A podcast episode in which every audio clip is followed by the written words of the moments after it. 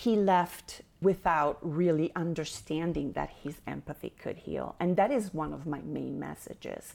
Mm. Um, mm-hmm. uh, that the to the empath, this book is really dedicated to him, but to all the empaths out there because we really matter.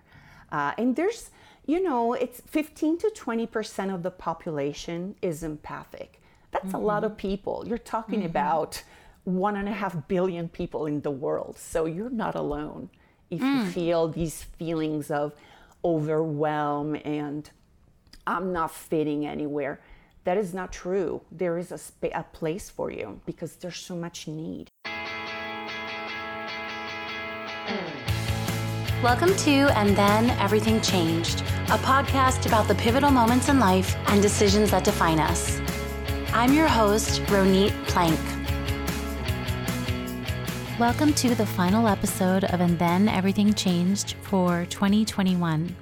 My guest is Laura Formentini. She's an activist, a writer, and a nonprofit photographer, and she lost her son to suicide when he was 21. I wanted to bring you her story as the year nears its end because it is one of loss and it's also one of resilience and understanding. I think that is what And Then Everything Changed podcast is about. Thank you, thank you for an excellent two years. Today, my guest is Laura Formentini. She's an author, nonprofit photographer, and activist who believes that where there is love, there is always life. Her first book, 21 Olive Trees A Mother's Walk Through the Grief of Suicide to Hope and Healing, will be out shortly. Welcome, Laura. Hi, thank you, Ronit, for having me. I'm so glad that you're here and you have done so many things in your life that it's almost difficult to figure out where to start. But there's a couple of really important uh, parts of your life that I think we want to cover in this in this conversation. But let's talk about your your book first to begin with, and then we'll go back a little bit in time. So, obviously, your book deals with a mother's loss, and I'm wondering when you knew that you wanted to write a book about your experience? Sure. Um, well, um, on one of my African journeys, um, I was in Ethiopia. I was where I was collecting stories of transformation for one of my books. I received the news that my son had taken his life um, on the other side of the planet, and it happened here in the States. I received a call from his brother and his name was Blaze, and he was this incredibly sweet, uh, generous, and ultra sensitive soul, the empath. Mm. And I am one too. We plan to work together in the nonprofit field.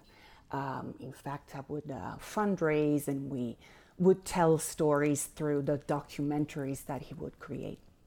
And so it seemed like we both found our passions and shared sort of like the same emotions. After I received the call that once again would change my life, I'll never forget how this Ethiopian stranger named Asefa uh, held my hand that day. Um, he was a friend of my, uh, he was a friend of a friend down there mm-hmm. in Ethiopia. And he didn't let go of my hand until it was time for me to board the plane uh, to go back to the United States and bury my son. Mm-hmm.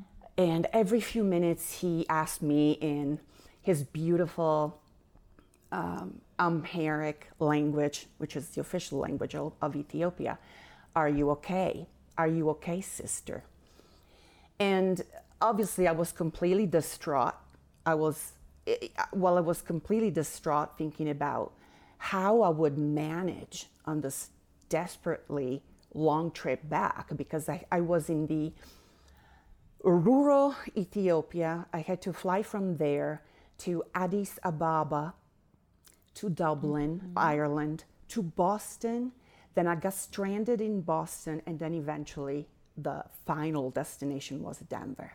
Mm-hmm. So while I was completely distraught and you know thinking about all the stuff without going crazy, his presence immediately became my lifeline. And um, Asefa's wife was expecting their third baby, and she was doing a matter of days. And uh, he met me as I, I shivered and shook and cried, not knowing what to do, how to handle me. And you know, he had no idea.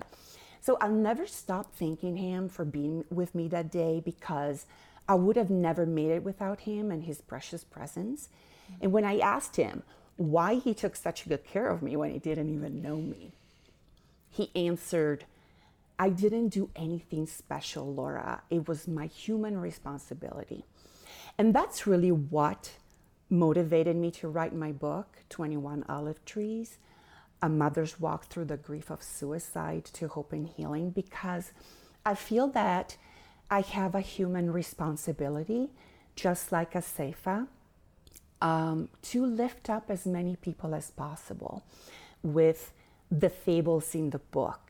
Uh, I, this is a book of fables, of poems, and notes that I wrote to him, to Blaze, just about five or six weeks after his passing. And these are stories coming from my own real experience of grief that um, I hope will you will give people something to hold on during their darkness, just like Asefa held my hand that day, mm-hmm.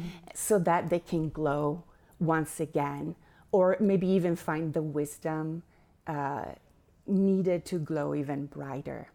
I would have mm-hmm. never made it without him, and I think that during these moments of utter darkness, uh, people even even if they think that they're not doing anything special it was a small act of kindness but for me it meant everything and it really mm-hmm. propelled me to write this book mm-hmm.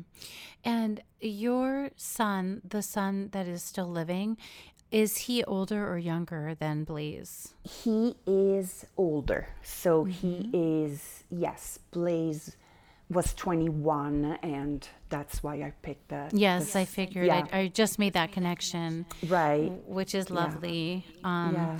so you know let's go back a little bit before before he was grown before the brothers uh, were grown did did you ever worry i mean we all worry as as parents but did you have any particular worries about blaze Blaze was a lot like me in the sense that he was a highly sensitive person, the HSP, the empath. And so um, I didn't really worry um, as long as he was in the, the right environment because for us, us empaths, it's very important to be in uh, because we, we tend to absorb energies, the good, the bad.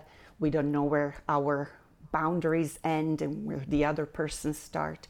Mm-hmm. And so I didn't really worry as long as he was in the right um, in the right environment. But unfortunately, as he as he as he was growing, um, he decided to get into acting, and he decided to go into modeling. And he was in Los Angeles for a while, and it really did change him it, that changed him negatively. And so he said, No, I'm going to.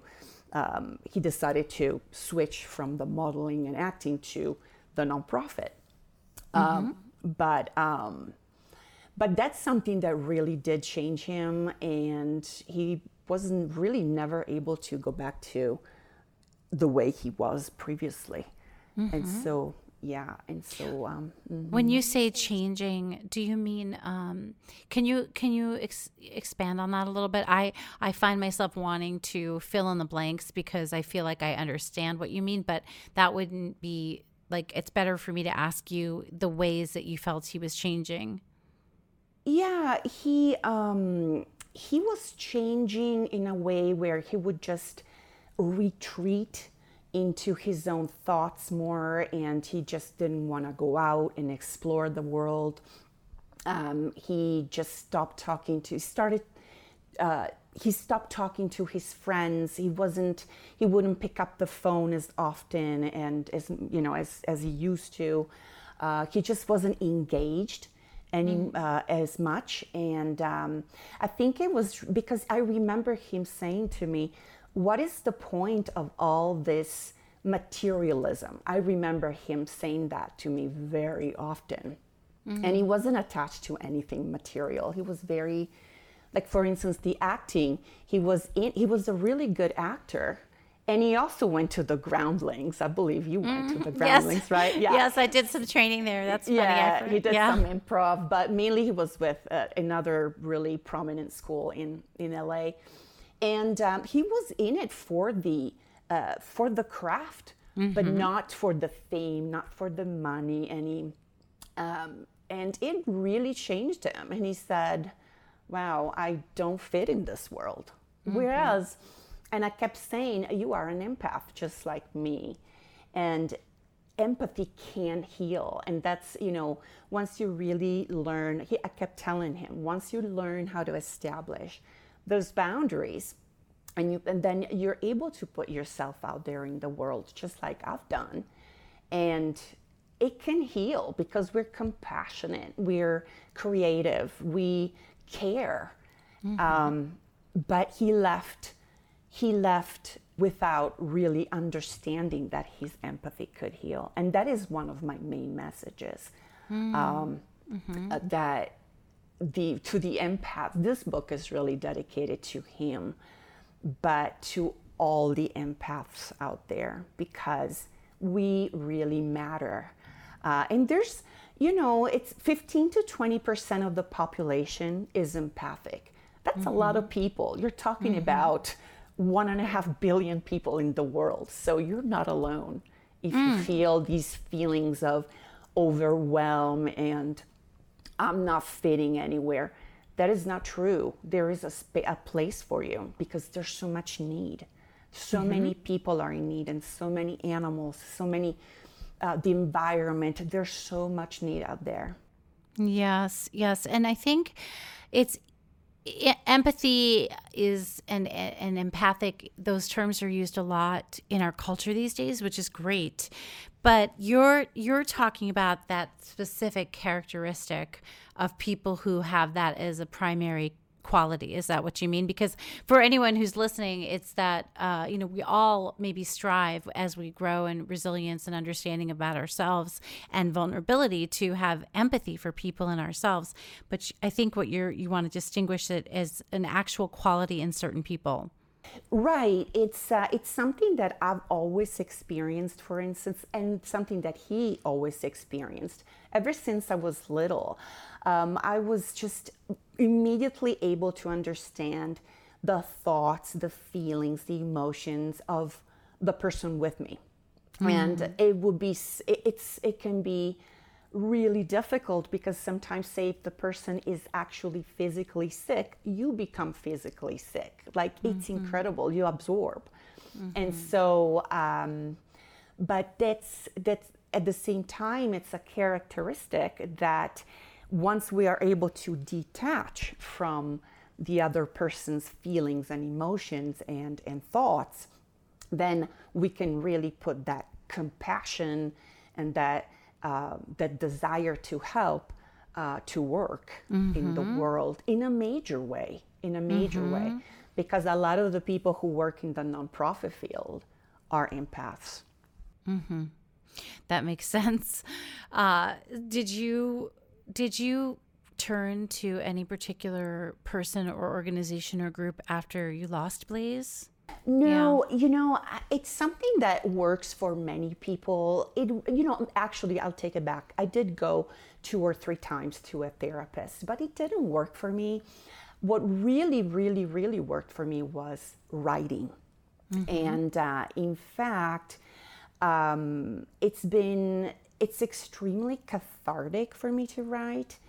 And I think that, um, again, it's not for everybody. Whatever works for you, that's great. For me, it's writing. And I've been journaling ever since I was really young. Mm, and mm-hmm. so, and so I've turned, you know, all that pain, because in the beginning it was uncontrollable, it's unbearable. And so I turned that pain into writing mm. and that uh, I would say that writing has um, really helped me to, I would say, yes, let out all the emotions, but it's also taught me so much about myself. It's been an enormous learning curve, what I'm capable of if I focus my energy on positive thinking and why it's so important to look at things from a higher perspective.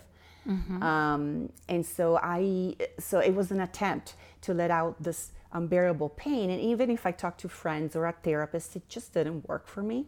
Mm-hmm. So writing, with the writing, I discovered this inner strength and wisdom and and an ability to move forward in a positive way. So this book really traces my path from the initial uncontrollable pain to all the setbacks because I had so many setbacks um, uh, with the with the bridging the the physical aspect of him to the spiritual aspect of him.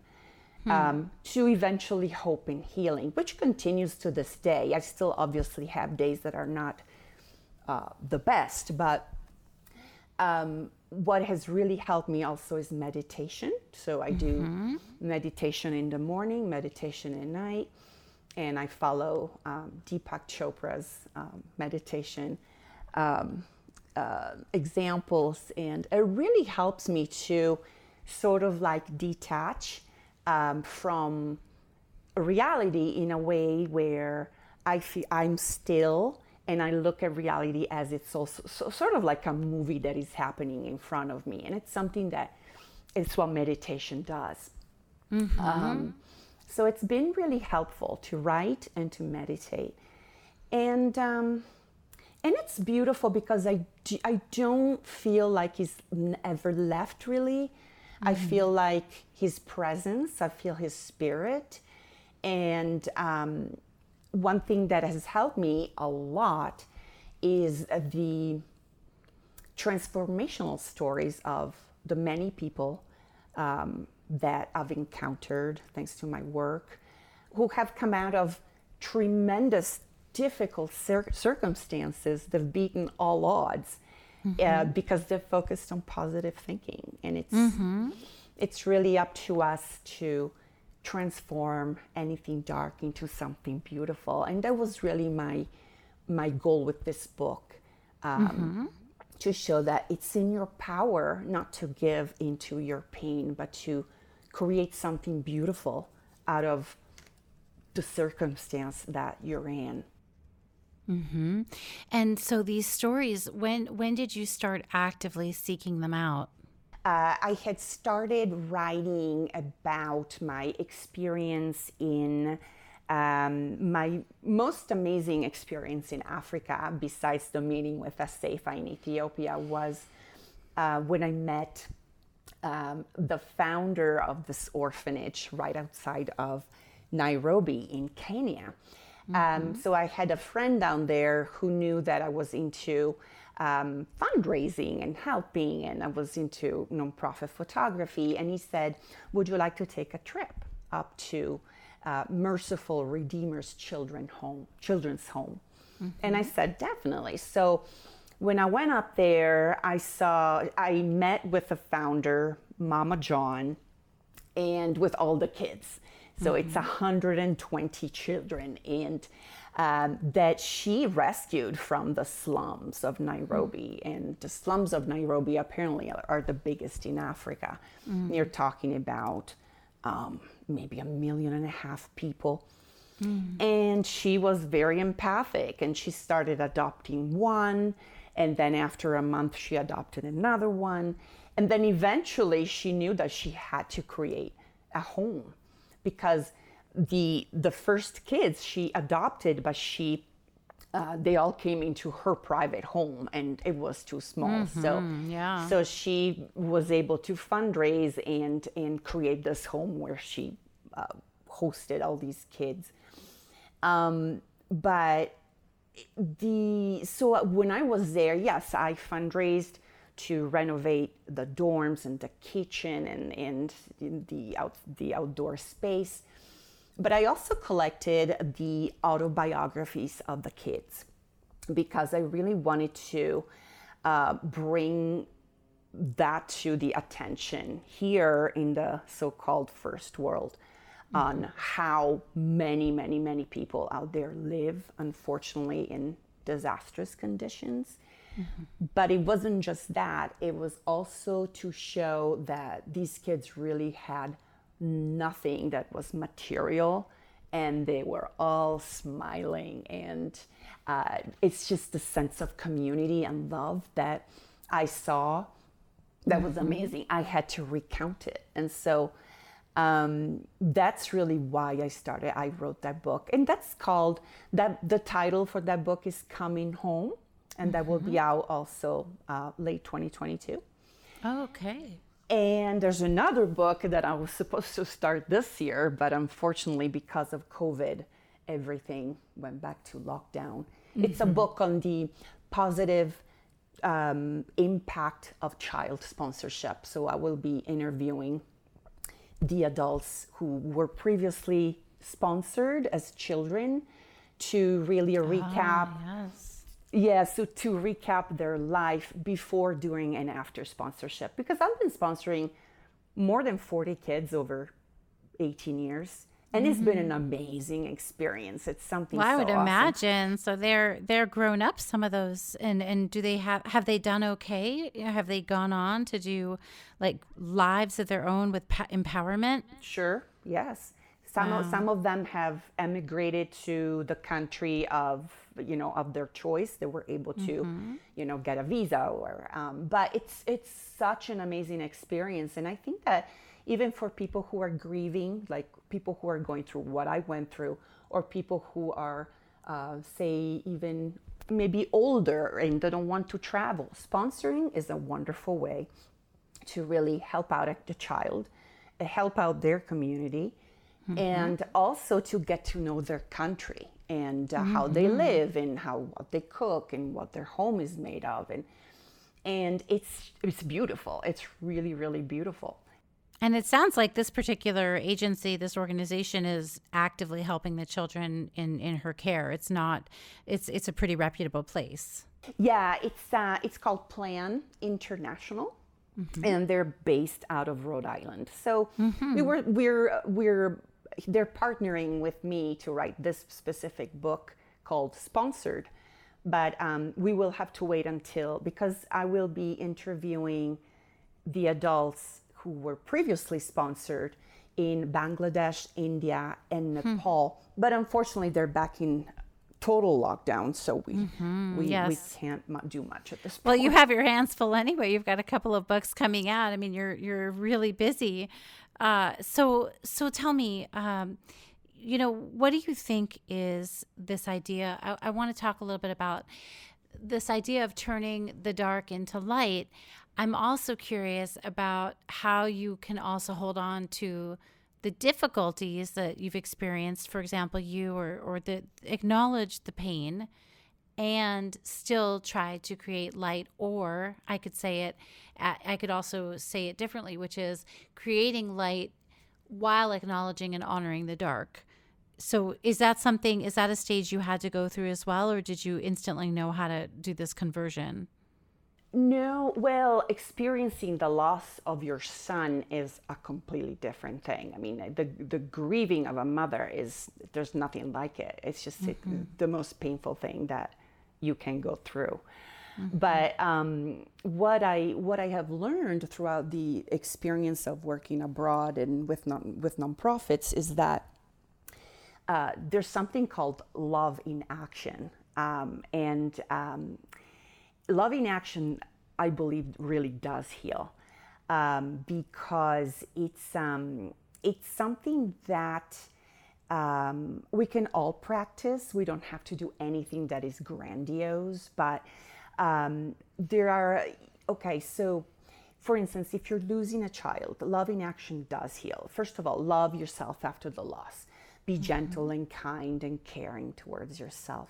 Then maybe write about your feelings. Uh, let them sit there. Find your voice. And then you realize that you live in your own microcosm that is in an infinite macrocosm of possibilities. Okay. And so there are so many in need of your help out there. So many are in your same situation.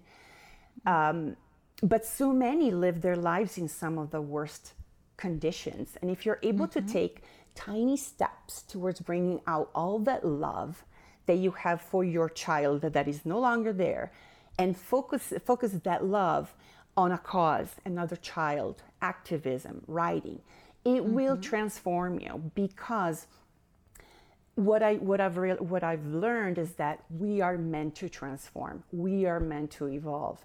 Like Blaze has transformed, but I'm also mm-hmm. transforming. I'm also mm-hmm. evolving. You are meant to let that love flow and not to let it stagnate. And so that's what I call love in action. It's not just saying I love. It's putting that love into action. Do something about it. And so writing this book for me was it was my way of putting that love into action. Um, Mama John opened, created an, orph- an orphanage. Uh, other people, you know, I've met people who have opened animal sanctuaries that, despite COVID, they keep going, and that's loving action. That's not giving up. That's mm-hmm. believing in the positive, believing that you you matter, and that you can do it because these people have done it in their circumstances and conditions. You can do it mm-hmm. as well. Yes, it's sort of a touchstone or sort of a way to see that there's more. There's more than just the pain. Did did your I want to ask you before we circle back again to the book and and how to find you. Did how does your son, your surviving son, how does he do and and has he found a way as much as you can illuminate, you know, not being him yourself. How is he doing himself with the loss of his brother? he is um, he's coping differently um, by um, working. He works a lot, but um, he's also very creative. He's he's a musician as well. Um, so he pours. He sort of channels that pain into into what he loves. Um, but we don't really talk about it, and I honor that because not everybody's the same. I am more I prefer talking about it and and so so that it just doesn't sit there. And again I don't want it to let it stagnate but you know we are all coping differently. He's doing pretty well. He has uh, he's in a wonderful relationship. And so I'm not worried. He definitely loved his brother but he's he's very different. He has a totally different energy more the scientific mind. Uh, he's an engineer, and so it's very different. But he's he's overall doing well, and it might take years. You know, might take yeah. a long time. Yeah. Do you do you ever talk to or have any kind of support or do people reach out to you other mothers who have lost children or do you ever do you have friends you've met because of your loss? Um, I do receive uh, emails, yes, but I um, I am planning on creating workshops and seminars on how to creatively um, get over uh, the the stage of grief. And I'm also planning on creating a 21 olive trees um, healing center at some point, um, where the idea is to have 21 deep, holistic modalities where people can come and and and heal and mm-hmm. and talk and heal. And it can it's it's something that I would have wanted to do this year but because of the pandemic it there was a lot of things have been post, postponed but it's in the works. And you know, I I have a question and I don't know forgive me if this is not okay to ask, but do you think there's a difference for for mothers who have lost children from illness and those who have lost children through um, you know dying by suicide? I had a mom recently on the on the show margot fawkes who lost her son about the same age as your son to a, a battle with cancer a little bit of remission and then it came back and she lost him and she created an organization and a network and and and then you've lost your son because he died by suicide. And and I wonder do you feel like there there's a notable difference or something you'd want to talk about that that is a, a little different feeling of pain in that? Or do you think pain is pain? That's a good question. Um,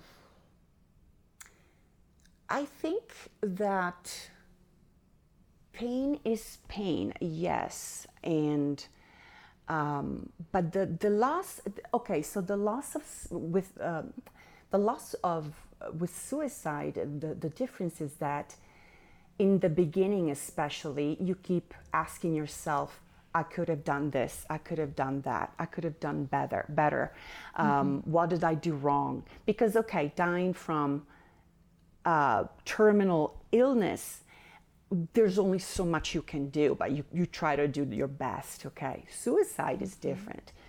But, um, but then I've come to the realization that um, we are, we all, especially someone who dies by suicide, they decide to do it. They decide to do it. So um, it's not something that, uh, it, yes, it can be prevented but at the same time, um, a lot of people just don't want to be here anymore because of the, you know, the harshness of, of the world and um, and it's it's difficult to to prevent it sometimes. But going back to the the pain, pain is pain. Yeah, pain is pain for sure. Mm-hmm. I don't think there's much difference. Um, but it, it, there's a wonderful quote by uh, from Kahlil uh, Gibran. Is mm-hmm. from Lebanon, and he said, "Your children are not your children; they are the sons and daughters of life's longing for itself." And I love that because I feel mm-hmm. that I feel that we all have our our own soul, and in the end, we each each one of us has we all have our our own journey, and I kind of feel like it's almost like he just didn't want to be here anymore. It was too much. And so I honor his choice. And that's something that has really um, made me feel like I did everything that I could. It was it was your choice, and I honor your choice. Mm. Thank you. Thank you for for being willing to talk about that and you know just explore that with me yeah. I'm so sorry for your loss, Laura. Thank you, Ronit. Yeah, it's uh, it's it's a journey, but um, I also feel that he's helping me to. It's almost he's almost acting as my muse right now to mm-hmm. bring healing transformation into the world. That's mm-hmm. I feel like we're we st- we're still working together, him and I. yeah. So, so can you, in this last moment or two, uh, please talk about where people will be able to find the book and anything else about the book or you and links, anything at all? This is your time to just share that. The book will be released on January 11th of next year of 2022, but you can uh, receive your advanced reader copy. Um, that's on my website, and that's uh, lauraformentini.com. L A U R A F O R M E N T I N I dot com. I'm also on Instagram at author Laura Formentini. And um, it will be available on Amazon.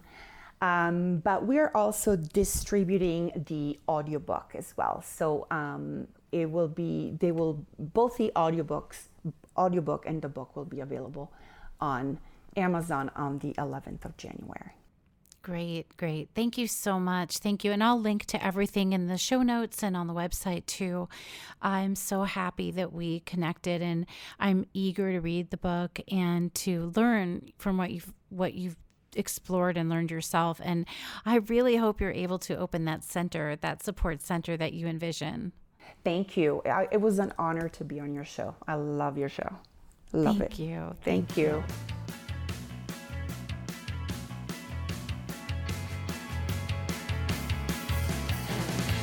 Thank you for listening to And Then Everything Changed.